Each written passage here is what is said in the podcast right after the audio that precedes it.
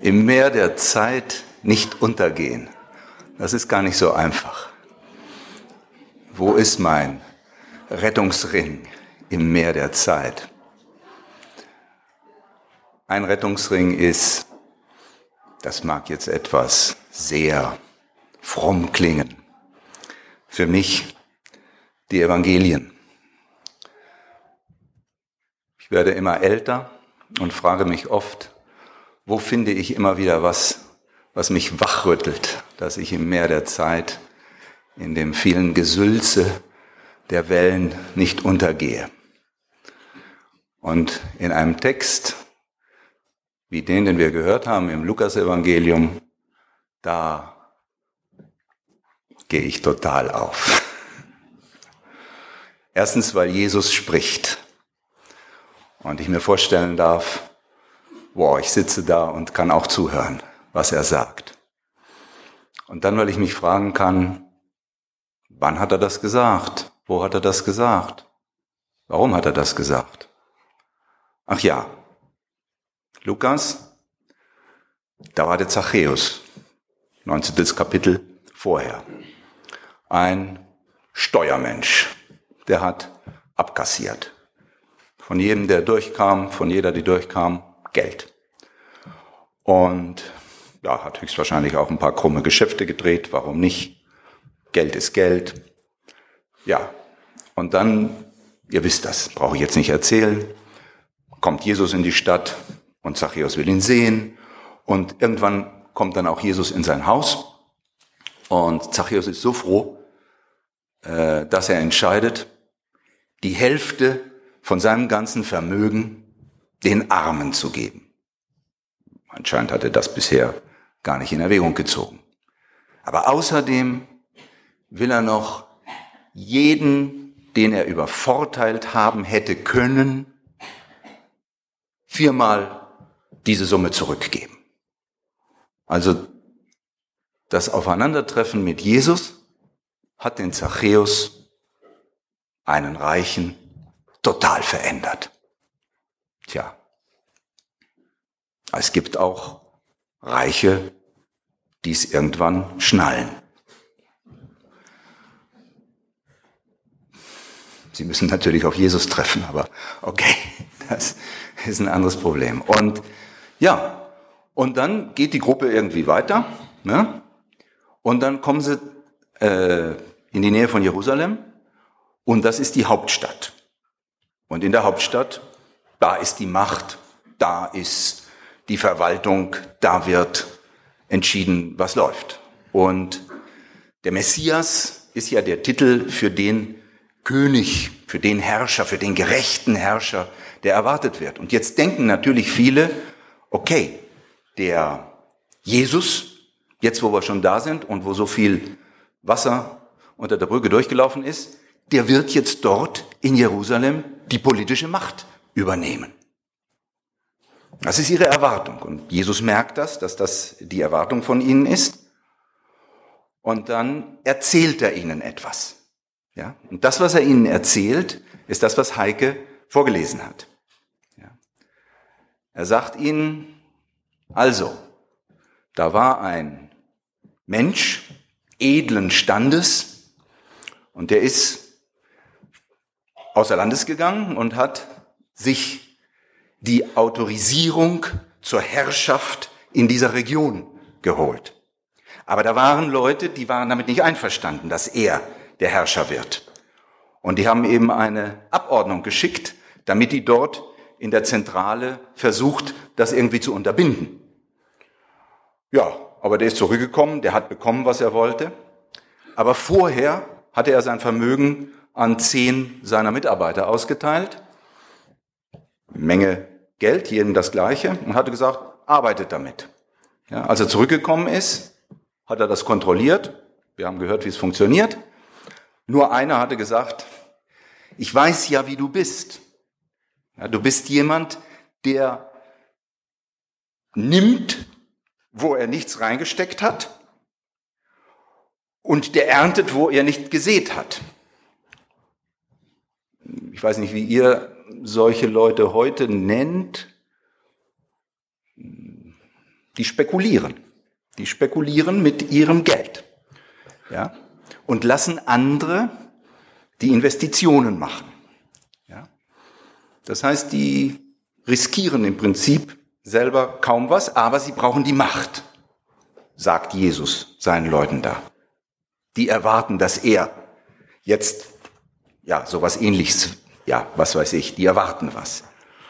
Und dann sagt er, äh, dem, der gesagt hat, da ich so weiß, dass du so bist, habe ich aufgepasst und habe, wollte kein Risiko laufen. Dem sagt er, ja, wenn du das gewusst hast, dann hättest du ja wenigstens die sichere Tour machen können. Geld auf die Bank, Zinssatz und dann wäre wenigstens was draus geworden. Und das war dem anscheinend auch nicht eingefallen, dem armen Typen. Und tja, dann zeigt er, wie politische Macht von der Sorte ist. Bringt ihn her und nimmt ihm alles weg. Und die anderen sagen, aber, aber, aber, aber ja, ja, wegnehmen. Ja, nehmt es ihm weg und gebt's dem, der der effektivste ist. Ja, den, der mit einem zehn gemacht hat, dem gibt noch diesen Geldanteil. Ja, aber der hat doch schon zehn. No problem. Ja? Denn wer hat, der kriegt immer mehr. Und wer nichts hat, der verliert alles. Das ist die Logik. Ach so, und dann ist noch ein Ende bei dem Text. Dann sagt er, ja, und die, die in der Gesandtschaft dahingegangen sind und nicht wollten, dass ich Herrscher werde, tötet sie vor meinen Augen.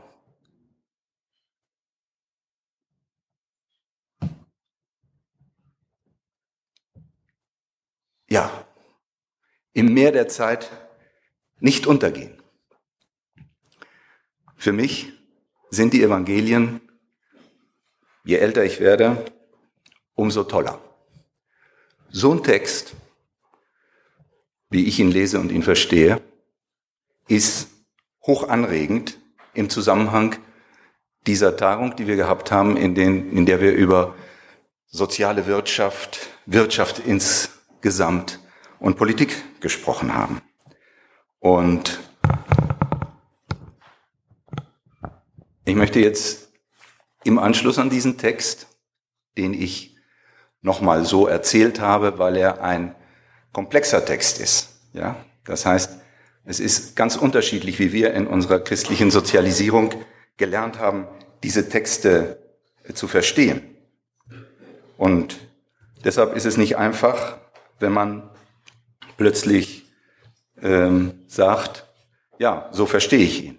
Nein, wieso? Das mit dem Pfunden war doch ganz anders. Da gibt's doch noch den Matthäus und so. Ja, das ist richtig. Aber beim Lukas, da ist der so erzählt. Jesus sagt, wenn ihr unter Politik das versteht, was ich euch jetzt darstelle, dann braucht ihr auf mich nicht zu hoffen. Ich mache da nicht mit. Ja, das, was ich jetzt gesagt habe, habe ich jetzt so ganz spontan gesagt. Aber so kann ich jetzt nicht weitermachen.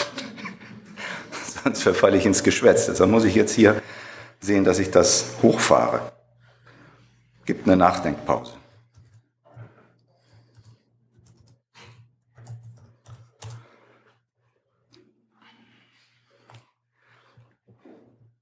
Die Politik der Herrschenden, wie sie die Lukasgemeinden erlebt haben, spiegelt sich in diesem Jesus-Vergleich den wir eben gehört haben.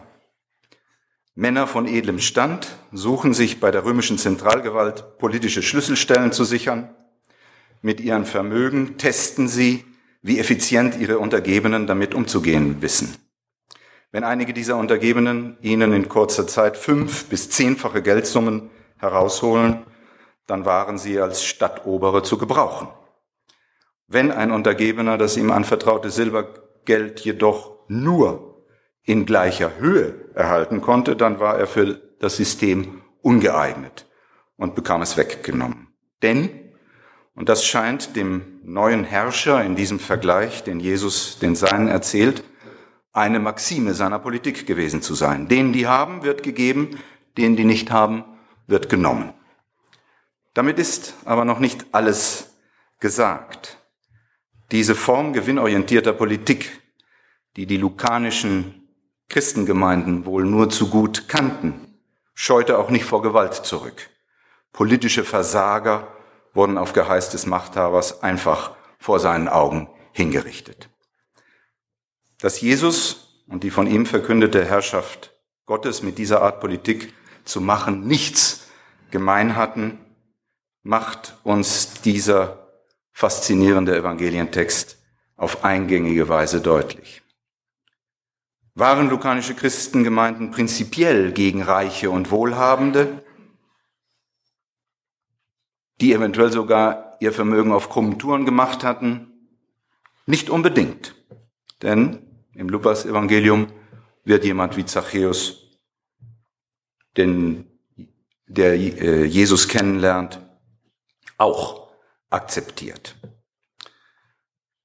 Aber dass Reiche wie Zachäus eher Einzelfälle waren, legt die Bemerkung Jesus nahe, eher schafft es ein Kamel durch ein Nadelöhr als Reiche in das Reich Gottes.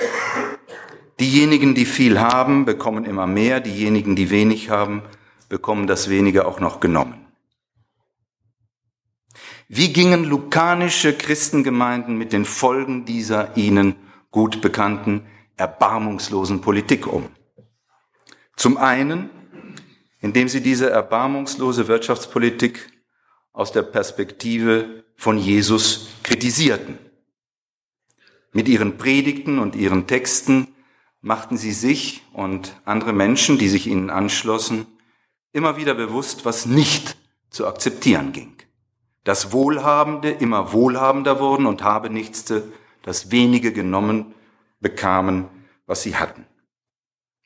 Lukanische Christengemeinden weigerten sich, eine solche Dynamik in der Gesellschaft als eine Art von Selbstverständlichkeit zu akzeptieren. Zum anderen versuchten sie aber auch im Kleinen Alternativen gegen eine solche Wirtschaftsdynamik zu entwickeln. Wie sonst sollten wir die Diakonie bei der Essensverteilung an alle in der frühen Jerusalemer Gemeinde interpretieren, wie sie uns in der Apostelgeschichte dargestellt wird, wie sonst die Unterstützung von Armen in Joppe durch jemanden wie Tabitha und ihre Mitarbeiterinnen. Und das ist ermutigend, denn damit können wir als Christinnen und Christen durchaus etwas anfangen. Wir dürfen uns genau wie jene Gemeinden damals auch heute fragen, wie funktioniert gegenwärtige Wirtschaftspolitik? Welche sind ihre Folgen für unsere Gesellschaft? Ist es vielleicht weiterhin so, dass den Wohlhabenden immer mehr zukommt und den Wenighabenden immer mehr abgeht?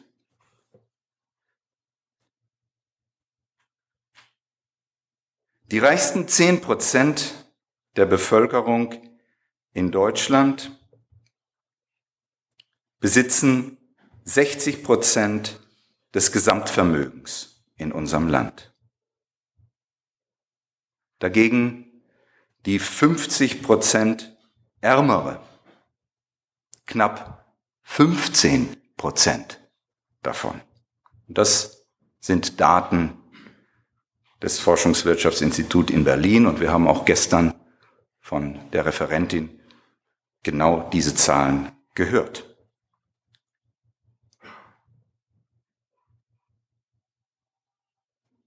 Nirgends sonst in der Eurozone sind die Vermögen ungleicher verteilt als in Deutschland.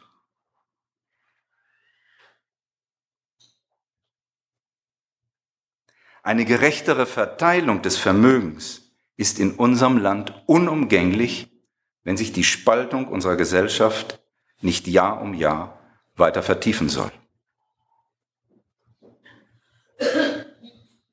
Sind solche Gedanken neu? Vor 50 Jahren war Martin Luther King in den USA der Meinung, und ich zitiere ihn jetzt, eine echte Umkehrung der Werte würde uns bald dazu bringen, die Redlichkeit und Berechtigung mancher vergangener und gegenwärtiger politischer Maßnahmen in Frage zu stellen. Gewiss, sagte King, ist es unsere Verpflichtung, die Rolle des barmherzigen Samariters für all diejenigen zu übernehmen, die am Wege liegen geblieben sind. Aber, sagt King, das ist nur ein Anfang.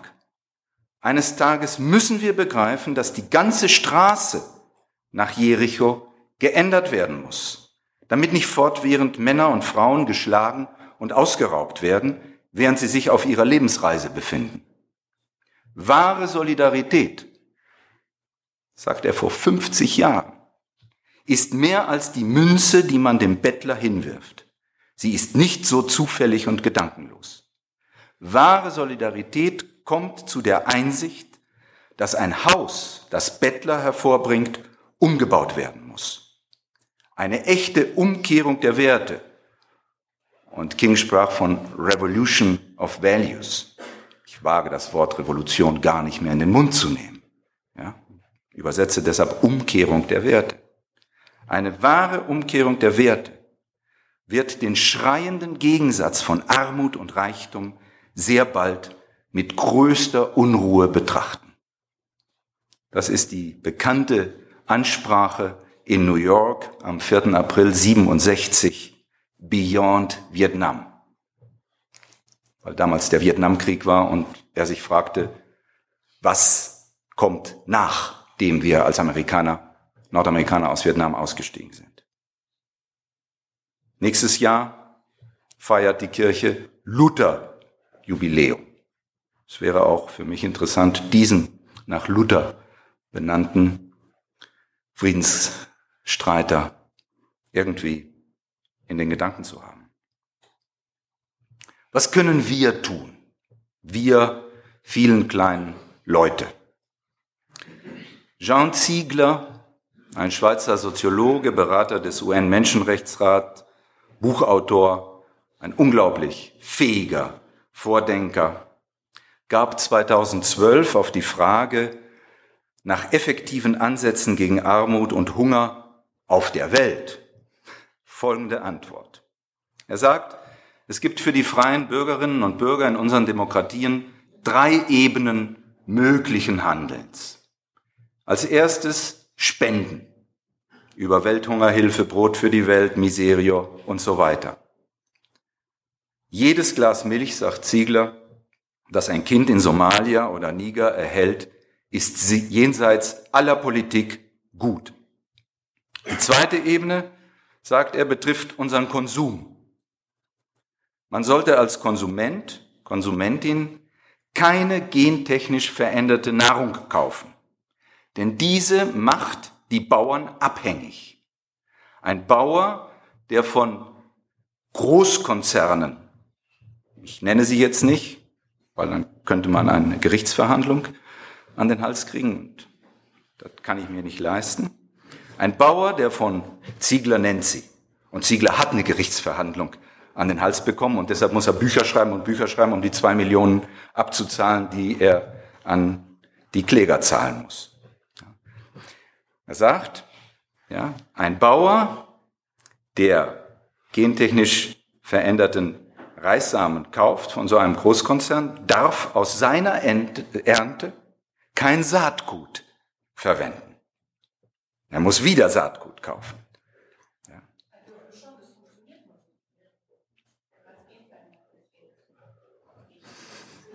Toll, wir haben ein Thema für den Kaffee. Ja? Wir haben ein Thema für den Kaffee. Sie sehen, das sind ganz sensible Sachen. Ja? Aber das ist Lukas. Ja? Der hat ja auch geerntet, wo er nicht gesät hat. Ja? Also, Ziegler sagt, Konsum, wir sollten uns überlegen, das nicht zu machen, weil wir dadurch die Bauern in eine Abhängigkeit treiben, die wir eigentlich nicht wollen.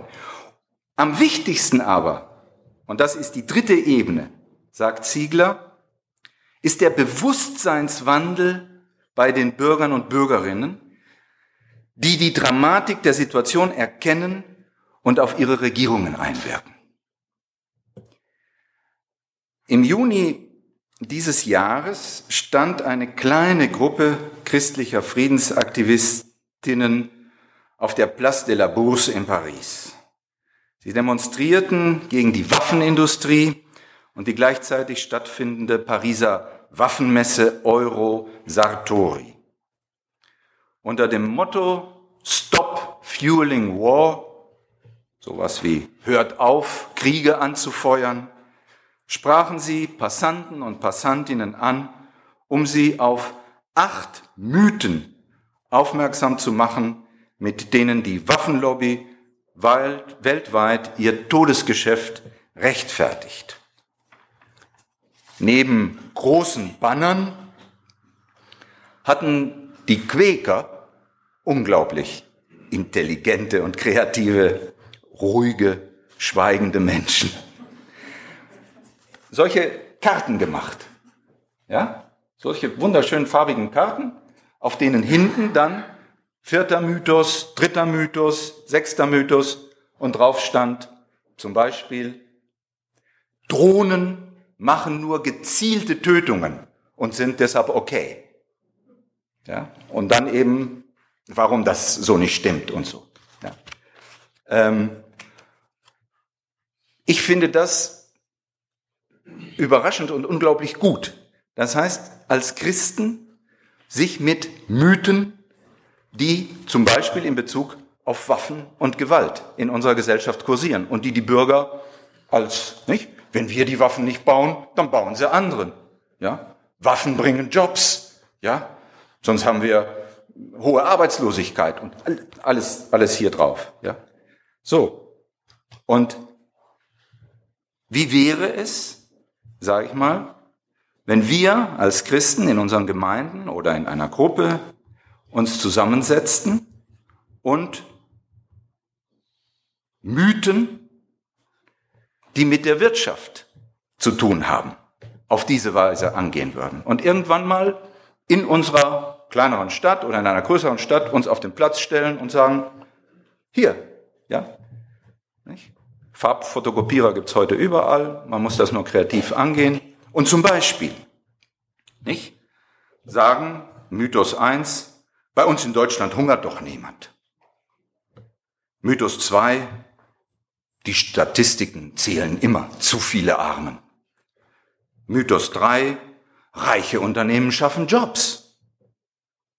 Mythos 5 oder 4, hab die nicht angezählt, Höhere Besteuerung treibt das Geld ins Ausland. Was zum Teil stimmt. Und Topverdiener zahlen hohe Steuern. Mythos. Wohlhabende spenden am großzügigsten. Also, man müsste sich zusammensetzen und sich überlegen, was für Mythen sind in unserer Gesellschaft präsent. Können wir da so ähnlich wie das die Lukas-Gemeinden versucht haben, einen Bewusstseinswandel anschieben. Ja? Nicht revolutionär und so, sondern ganz einfach mit den Leuten ins Gespräch kommen. So war das dort. Ja? Einige haben gesagt, ja, aber ohne Waffen kann ich mich doch nicht verteidigen. Ja? Und dann sagt man, ja, und wie würdest du dich mit einer Waffe verteidigen? Ja, zum Beispiel so. Und ja, dann kommt man ins Gespräch und dann ist Augenhöhe dargestellt und dann kann man eventuell, ja, eine Änderung mit anstoßen, daran mitwirken. Wie gesagt, ich verstehe das so, dass Jesus und seine Nachfolgerinnen und Nachfolger in den lukanischen Gemeinden versucht haben, bei denen, die auch zu ihnen stießen, so einen Bewusstseinswandel anzuregen. Wer hat, bekommt immer mehr, wer wenig hat, der bekommt es genommen. Gegen so einen grausamen Selbstverständlichkeitsmythos haben die Lukas-Gemeinden Aufklärung betrieben. Jesus hat in dieser Erzählung genau das als absolutes Negativ dargestellt. Diese Gemeinden haben gezeigt, zu welcher gewaltsamen und rücksichtslosen Wirtschaftspolitik es damals gekommen war. Und wir könnten uns sie als Beispiel nehmen und zum Beispiel versuchen, gegen einige dieser Mythen unserer Wirtschaftspolitik etwas Kleines, Unauffälliges zu unternehmen. Im Meer der Zeit nicht untergehen. Wo ist mein Rettungsring?